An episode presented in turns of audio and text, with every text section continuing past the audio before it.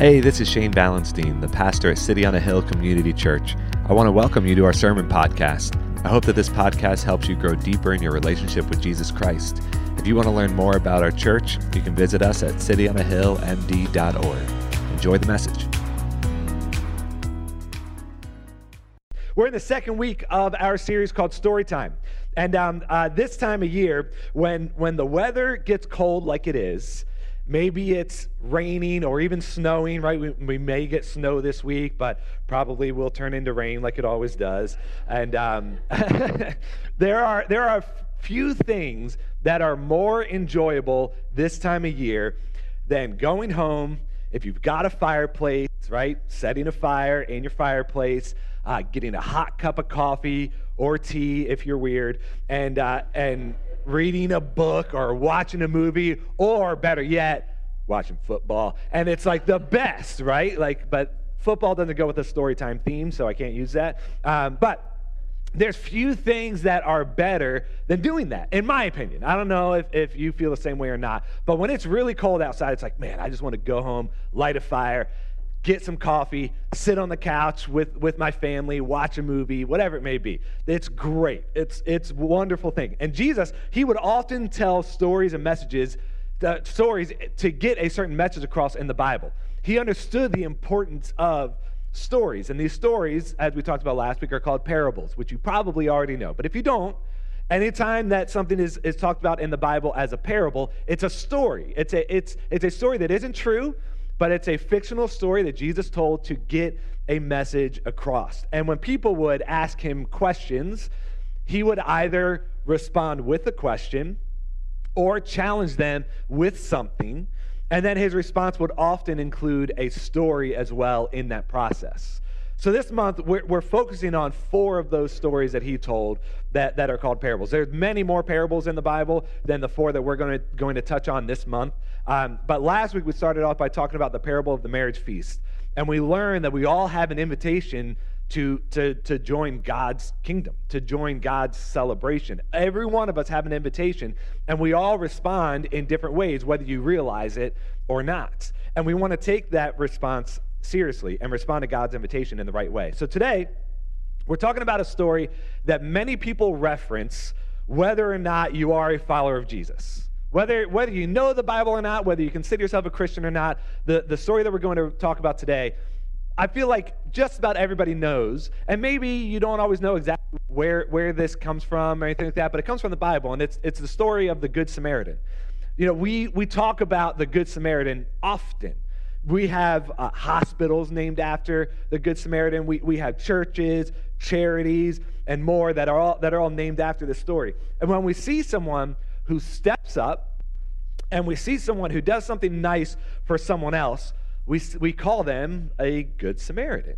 Like, oh, what a, what a good Samaritan. They saw somebody who was down on the side of the road and they stopped and they helped. They're, they're, they're a good Samaritan. So, what we're going to do is we're going to gather around and we're going to read the story of the Good Samaritan, which is found in Luke chapter 10, verses 25 through 37. And uh, we, we did this last week. I got my rocking chair up here because it's story time, right? So, so we're going to read a story together. So I'm going to sit in, sit in my rocking chair. And this isn't going to be up on the screen because you have to use your, use your listening skills, okay?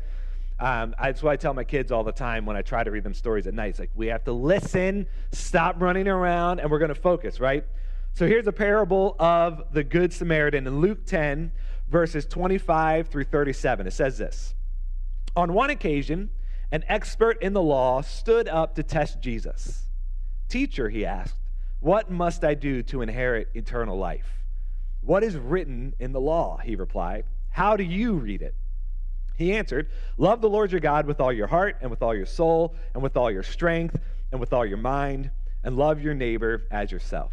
You have answered correctly, Jesus resp- re- replied. Do this and you will live. But he wanted to justify himself. So he asked Jesus, Well, and who is my neighbor? In reply, Jesus said this A man was going down from Jerusalem to Jericho when he fell into the hands of robbers. They stripped him of his clothes, beat him, and went away, leaving him half dead. A priest happened to be going down the same road. And when he saw the man, he passed by on the other side. So too a Levite, when he came to the place and saw him, passed by on the other side. But a Samaritan, as he traveled, came where the man was, and when he saw him, he took pity on him. He went to him and bandaged his wounds, pouring on oil and wine. Then he put the man on his own donkey, took him to an inn, and took care of him. The next day, he took out two silver coins and gave them to the innkeeper. Look after him, he said, and when I return, I will reimburse you for any extra expenses that you may have. Which of these three do you think was a neighbor to the man who fell into the hands of robbers? The expert in the law replied, The one who had mercy on him. Jesus told him, Go and do likewise. So we see this story here, and I don't know how familiar you are with Samaritans in the Bible. Like, if you don't know much about the Bible, you, this may not mean a whole lot to you. But a Samaritan in the Bible, nowhere throughout Scripture do we ever see the words good and Samaritan together. That's not anywhere in the Bible. Because the Jewish people never thought that that was ever the case.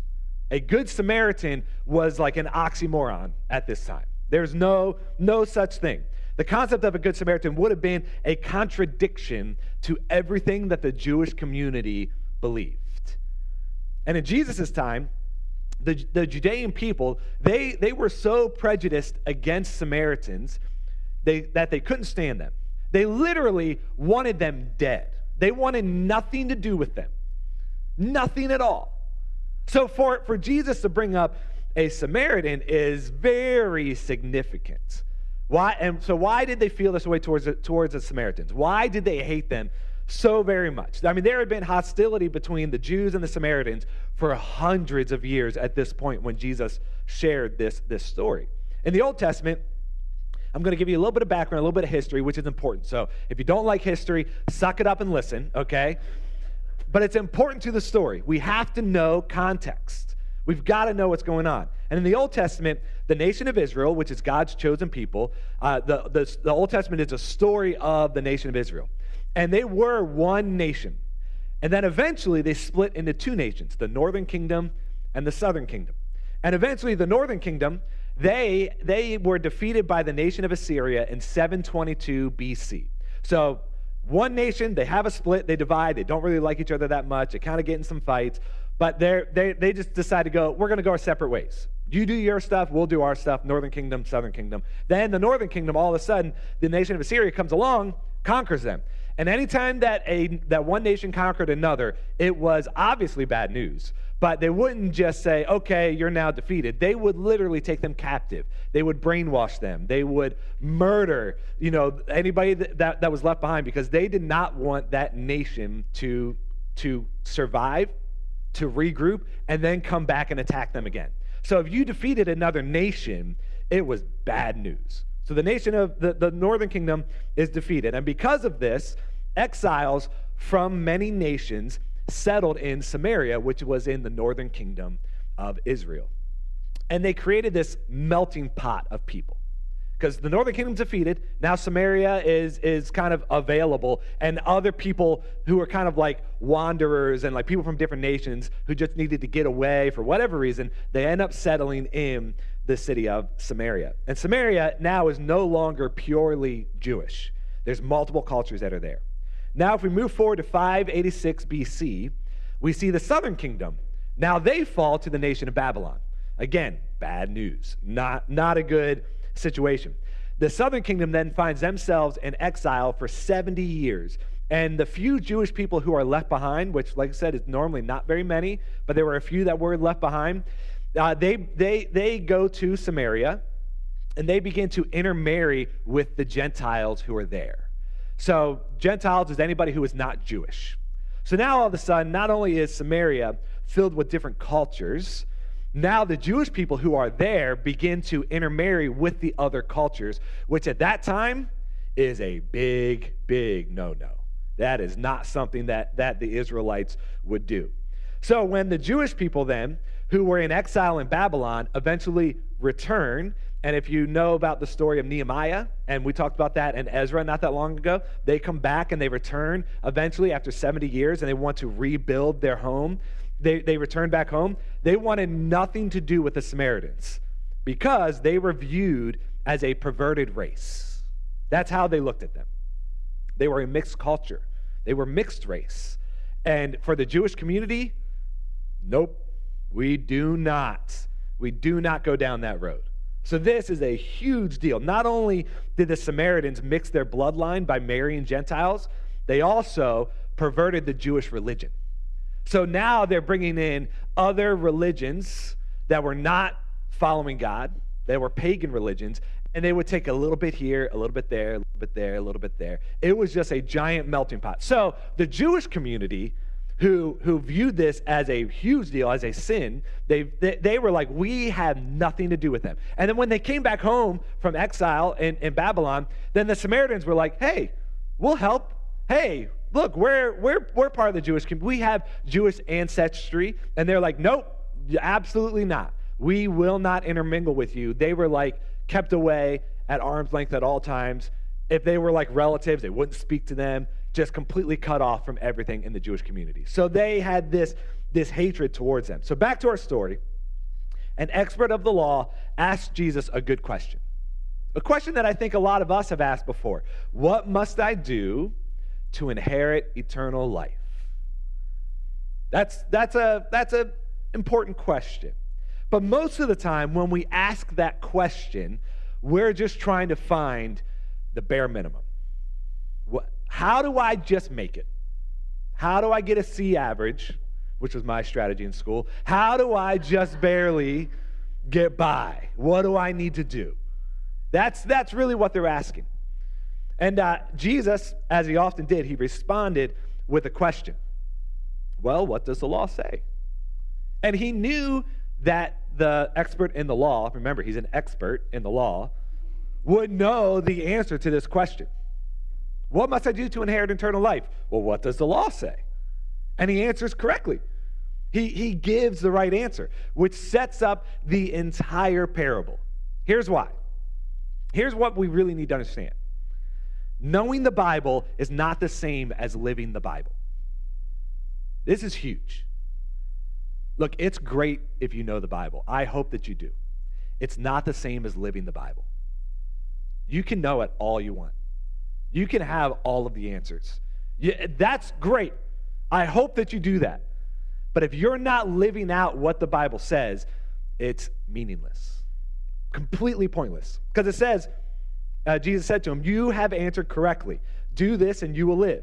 But the expert in the law wanted to justify himself. He wanted to justify the way that he had been living. So he asked, Okay, Jesus, who is my neighbor? Because he knows, he knows that he is not treating everybody the way that he should. Maybe other Pharisees, maybe other experts in the law, maybe people that he likes, he's treating the right way, but he's not treating everybody the right way.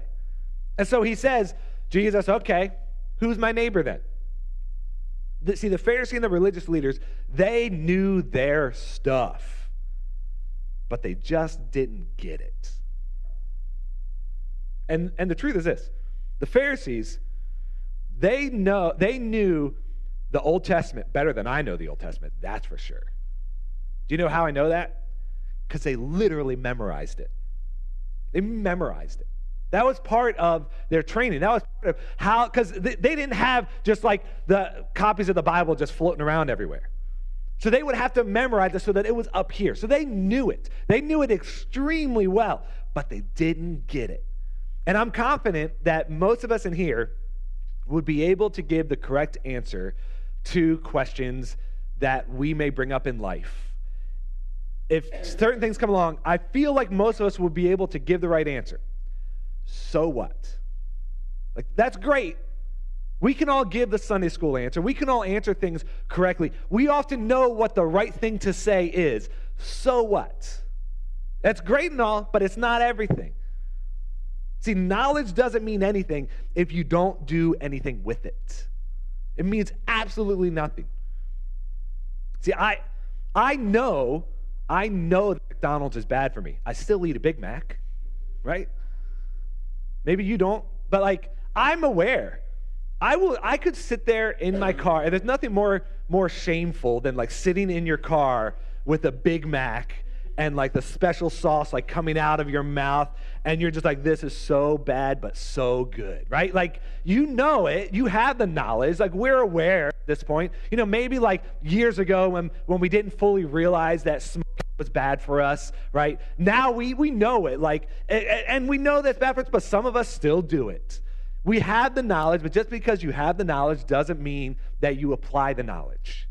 There's a huge chasm between the two for some of us and some of us are okay with that I remember when I was a teenager, there was, there was a, a, a another teen who was in um, the youth group, and on Sunday mornings we would go to, you know, I don't know if it was called Sunday school at that point, but it was basically Sunday school. And like it was like the teens would gather together on a Sunday, he would go through things, and he knew all, absolutely all of the Bible answers to give. And he would answer them.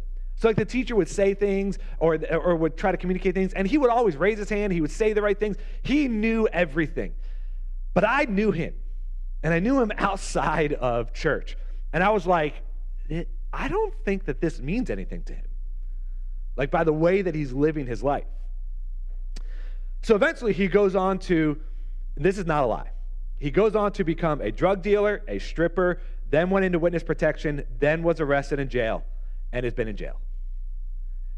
That's what he went on to do. And he could give every single answer that anybody could ask. He was, he was like the prize kid in the class, but even the teachers kind of knew this is an Eddie Haskell situation. And only the old people know that reference, which is okay with me. but Eddie Haskell's from Leave It to Beaver. He would, he would act like he was a really good kid in front of the parents, but then when the parents were gone, he was the worst of all of them. Okay, that's what Eddie Haskell is. Um, so there you go for the teens in the, in the, in the room. Um, but that was what he was. But he's not the only one. You and I are the same. You and I can communicate everything that needs to be communicated, but if you don't live it out the way that the Bible tells us to live it out, it is meaningless. And the Pharisees were the kings of this. This is what they're really known for. There, was, there were few people more hypocritical than the Pharisees. They would go about everything this way. They could outsmart just about everyone prior to Jesus coming because they, they were educated. They knew things. Like they, they knew their stuff and they could debate you to death. They could give you scripture and facts and they could twist things to justify the way that they would go about things and they, they would bully people. They were, they were the worst. And then Jesus comes along. And these people were the only ones that Jesus would constantly call out. He would literally call them names. I mean, there, were, there was like a woman who was caught in adultery who was brought before Jesus, and he had sympathy on her. But the Pharisees, you brood of vipers, wanted nothing to do with most of them. Now, there were a few, like Nicodemus, who would come along and would ask some questions, and, and if they had the right heart and the right motive and those sort of things. But most of the Pharisees would come along to Jesus, and they wouldn't be asking with the right motive in mind or the right heart in mind. As it says here, they would try to justify what they were already doing. And if you are trying to justify the way that you're living instead of allowing Scripture to determine the way that you live, then you're going about it backwards. If you look at things and you're like, okay, how can I twist this to make what I'm already doing acceptable? Then you've missed it. You've missed the point. That's not, that's not what any of this is about. So I hope that you know the Bible. But more important than that, I hope that you live the Bible. I hope that you apply it in your lives. And it's one thing to know who Jesus is, it's another thing to allow him to change and mold your heart. And that is what was always missing for the Pharisees and the experts of the law.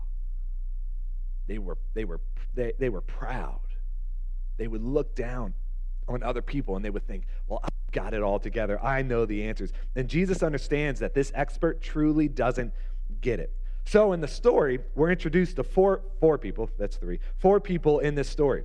The first one is the poor traveler. So this traveler he had taken the road from Jerusalem to Jericho, which to you and I may not mean a whole lot. To the audience that he was speaking to at the time, meant a great deal. because going from Jerusalem to Jericho, it was a notoriously dangerous trip.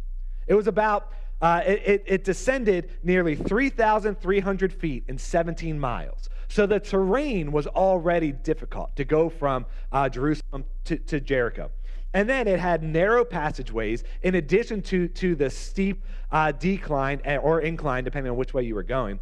It had narrow passageways, and the terrain offered easy hiding for robbers and for bandits.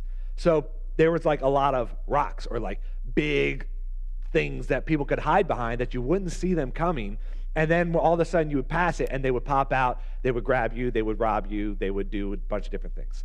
So Jesus' audience understood that this trip is a dangerous trip that the traveler took. But when it starts off, he just says, A man was going down from Jerusalem to Jericho. It's like, oh, okay. No, that, that's significant. That would be like a man was walking in West Baltimore at night. That's like what it would be. Where you and I would know that's dangerous. That's he's he's he needs to be careful if you're doing that. It's not necessarily where you want to find yourself. And that was what was happening here with, uh, with, with, with this audience. They, he's basically telling you if you get mugged, it's not really a shock. It's not really that big of a surprise. But the good news for the traveler, after he was mugged, good news, a priest shows up, right? If anyone, if anyone would stop, it would be the pastor, right? Wrong. Not only does the pastor not stop to help, he crosses on the other side of the street and just kind of turns a blind eye, right? Just kind of looks away and acts like nothing to see here. I'm just going to keep going about my, my merry way. He avoids him entirely, turns a blind eye to him, because if I don't see it, then it doesn't exist, right? If there's a problem in the world, and if I don't see it, and if I'm just ignorant about it, then it's not my problem. I don't have to do anything.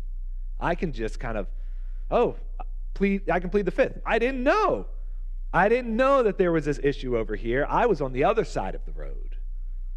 I, I didn't know. I, you can't blame me. That's what the, the priest is trying to do.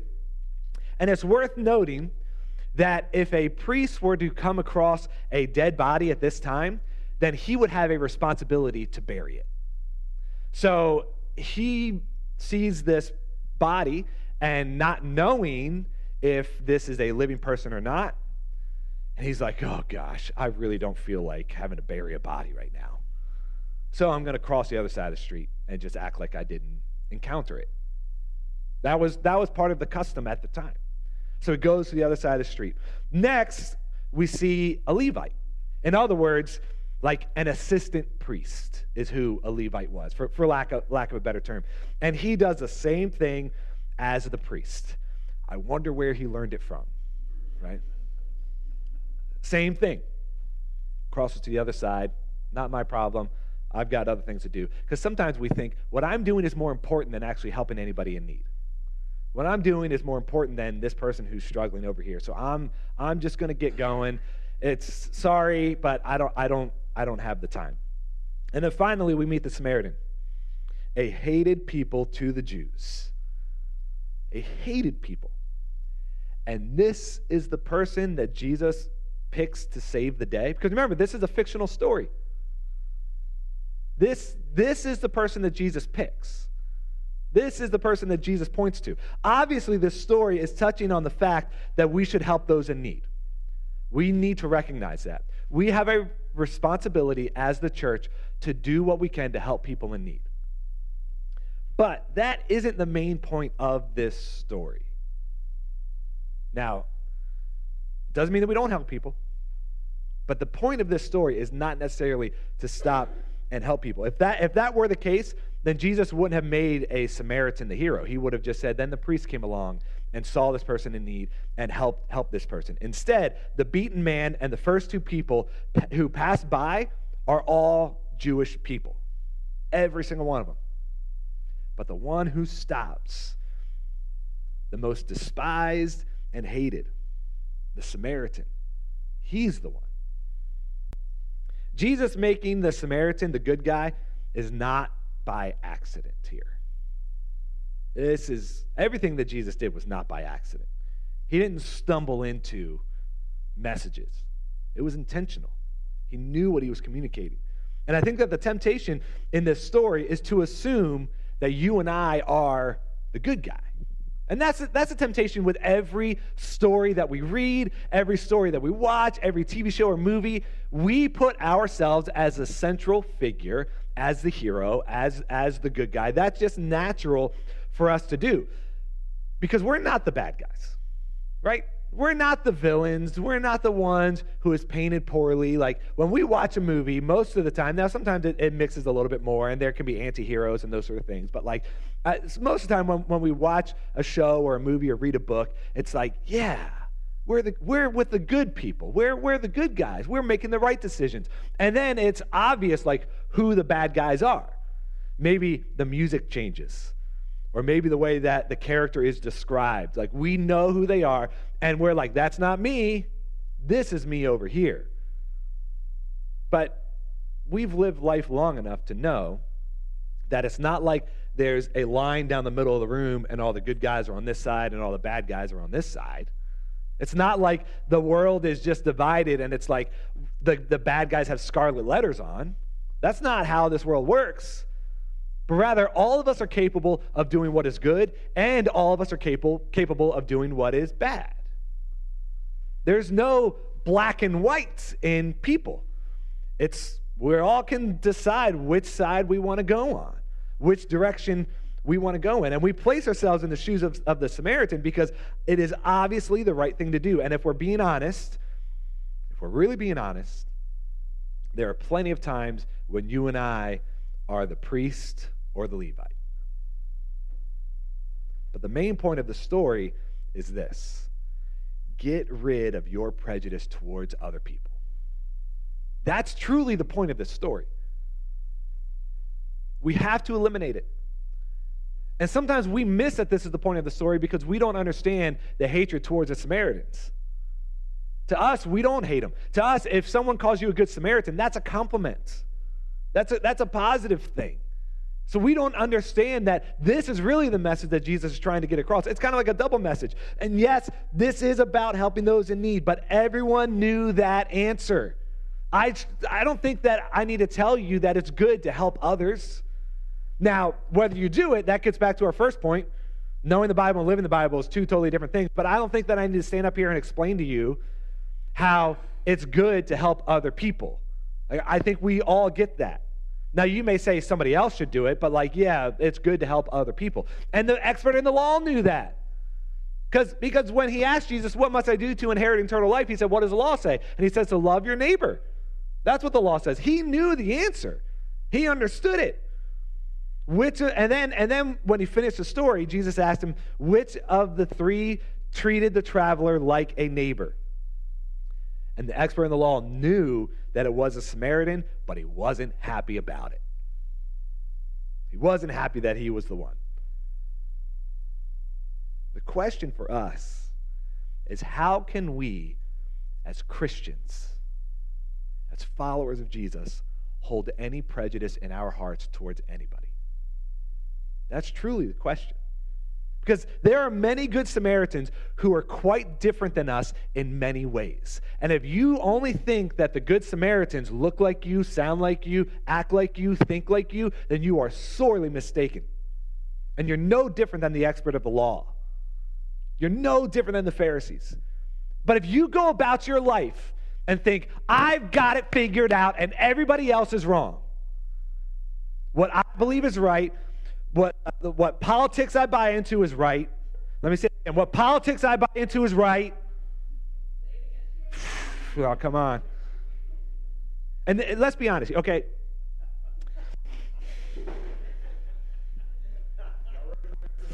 Yeah, I'm not, yeah, I won't go out the open. Let's be honest, right? The people that I think people have most prejudice towards is the other political party. That's the truth. Those are our Samaritans today. Wherever you fall, guess what? I don't care where you fall. Just so you know, I think that there are great Republicans who are Christians, and I think that there are great Democrats who are Christians.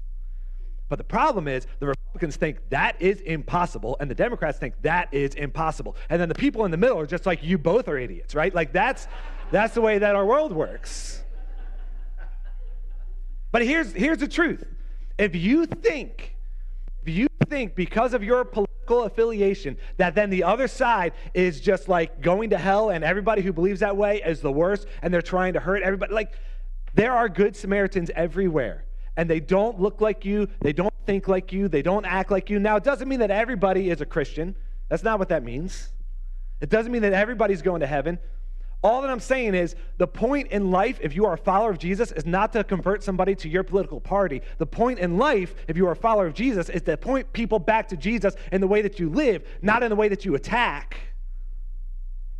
And if you go about your life pointing out how terrible everybody else is who doesn't believe the way that you believe or think the way that you think, you are not making any progress. You are only doing more damage to the kingdom more. And it is so frustrating when I look around and when I see the way that we, the church, behave. Because the truth is this I've, I've, said this so many times, I don't think I've said it in a little while. The way that the world acts, guess what? I'm not the behavior police. And if somebody acts a certain way and they don't know Jesus, then how, why would I expect them to act any other way? And if your first job that you think you should do is to change the behavior of somebody without introducing them to Jesus, you will fall flat on your face. Your job is not to change behavior. Your job is to point people to Jesus. Jesus is the only one who can change behavior. You can't. I can't. So stop thinking that we need to change the behavior of the world and start thinking, let me point them to the one who can change behavior. That's what we are called to do. And if we hold prejudice towards other people, it is so heartbreaking. See, many Christians have attitudes towards people of different skin color, of different religion, of different sexual orientation of different gender, of different socioeconomic status, whatever it may be. There are Christians who hold prejudices that they wouldn't say out loud against other people. And it's unbelievable to me that racism and bigotry and more still exist in our world today and still exists even in the church. It's unbelievable to me. So if there's any prejudice that you hold toward any individual, you are no different than the expert of the law. You are no different than the Pharisees that we see here in the Old Testament and the New Testament. You are no different. You are the villain in the story. If there is any prejudice. Now, that doesn't mean that we bend a knee to everybody else. I need to be clear on that. That doesn't mean then that we just say, because uh, sometimes we can swing the pendulum too far the other way, right? Where, where one side it's like, no, we need to cut these people out. They're the worst. They're going to, they're going to ruin everything. They're, they're sending our, our world to hell. They're doing all these things. And then that's too far on this side. And then we swing the other way and then we say, okay, well, if we're going to, if, if we want to love and accept and, and let people know that we love them, then let's just allow everybody to do whatever. And then the church is no different than the world. And then that's a problem. Here's what life is about it's a balance of truth and grace all the time.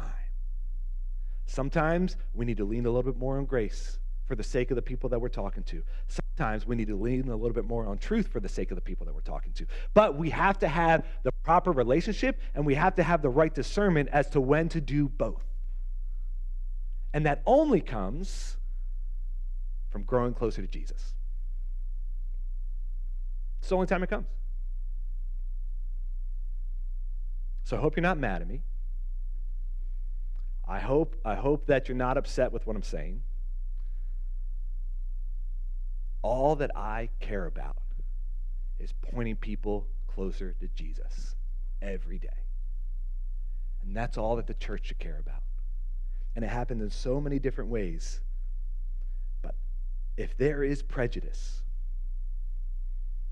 there is hatred, if there is times where we come along and we, and we say, oh, those people, I can't stand those people, we are no different than the world. And in some cases, the world is living more like Jesus than you and I are.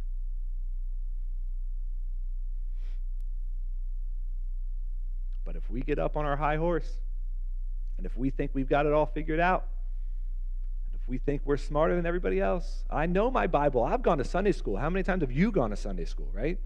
I know what the, what the word says. I sit in church. I've, I even read my Bible.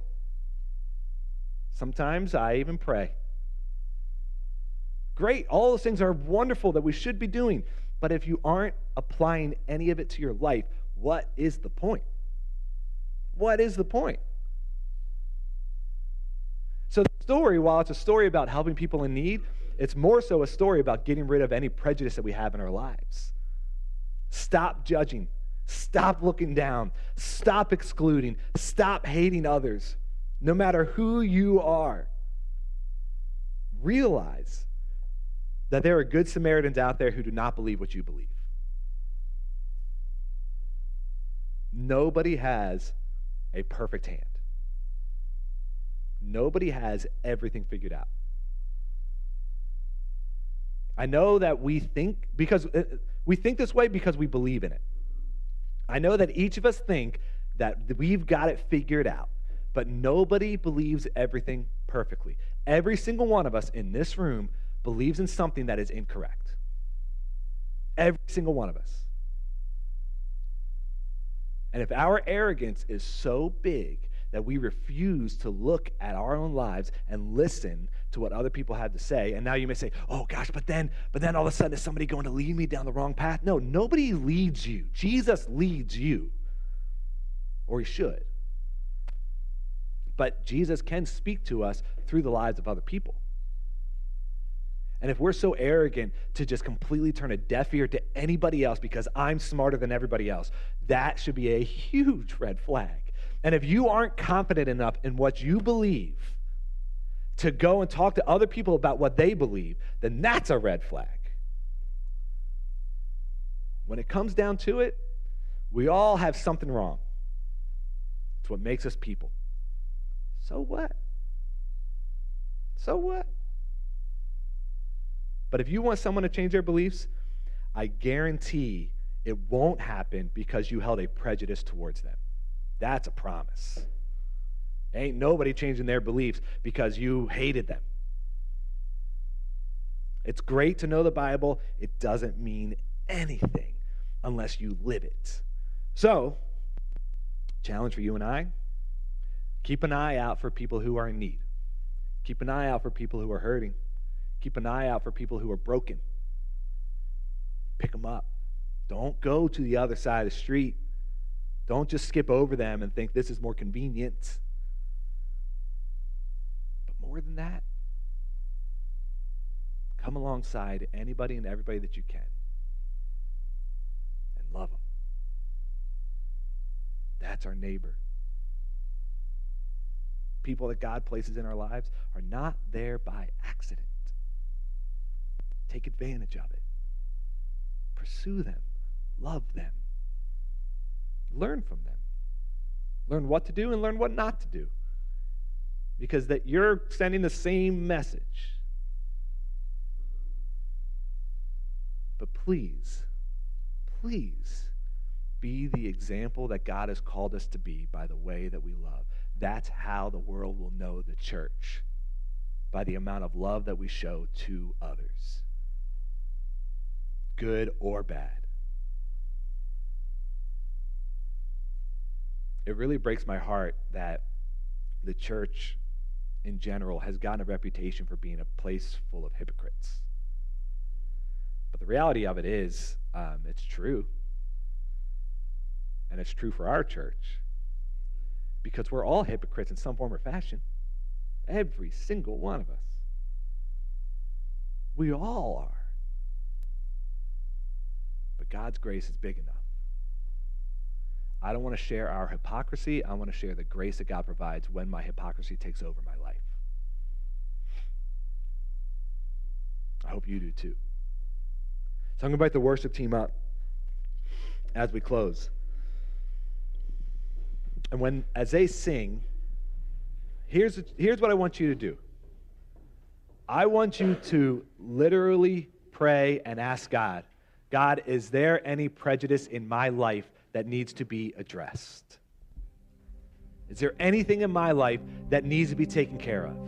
Is there, is there any way that I'm living my life that doesn't show your love to other people? Ask Him and allow God to reveal it to you in your life. You know, when, when we pray for God to convict us, it can be a scary prayer because we're like, oh gosh, but I don't want to work. I don't want to change things in my life. I just want to keep going about my life the way that I'm going. And that's pretty disappointing. Because we should each be striving every day to be more like Jesus, more like Jesus, more like Jesus. And if you do that, if you strive every day to be more like Jesus, your life will drastically change. It will improve. This isn't prosperity gospel. This is the good news of the gospel. With Jesus, all things are good. Every good and perfect gift comes from Him. Every bad and annoying gift comes from me. That's the reality of it. So ask God while we're singing, say, All right, God, what prejudice do I have that needs to be eliminated? And let go of it. Amen. Let's stand and let's sing together.